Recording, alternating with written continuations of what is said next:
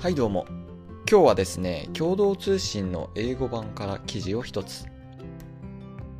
Five Eyes Intel Alliance ties up with Japan over North Korea Five Eyes という情報共有の協力の枠組みがあるそうなんですが、日本などの国が新たに加わるというニュースです。いつも通り本文が気になる方はエピソードの概要欄からどうぞ。では読んでまいります。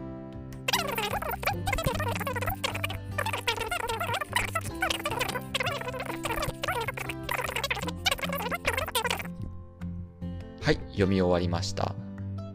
これまで英語圏の5つの国、アメリカ、イギリス、カナダ、オーストラリア、ニュージーランドの5カ国は機密情報の共有で協力することを取り決めた Five Eyes という枠組みに入っていました。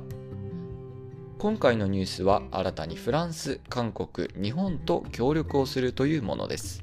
北朝鮮の挑発を抑え込もうという意図での協力だそうですが、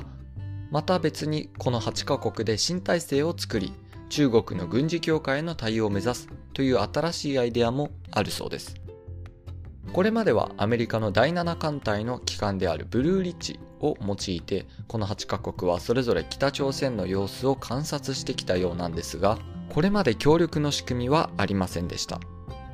もともと第二次世界大戦後のアメリカとイギリスの合意が元となっているファイブアイズですが、今後サイバーや宇宙など新たな領域も考慮しつつ枠組みの拡大がありそうです。インターネットで少し調べてみたんですが、日本系列以外のですね、今回の報道があまり見つからなかったので、今後またどうなっていくか様子を見ていきたいと思います。そしてですね、他のニュースではあるんですが、先日アメリカの対米外国投資委員会 CFIUS は安全保障の観点から外資による投資案件審査の権限強化を行いました。そこにですね、アメリカが認めたいくつかの例外対象があるんですが、日本が選ばれなかったという話題がありました。いろいろと複雑なんですけれども日本の国際関係に関する話題は今後も注目して取り扱っていきたいと思います。では今日はこの辺りで終わりにします。再生ありがとうございました。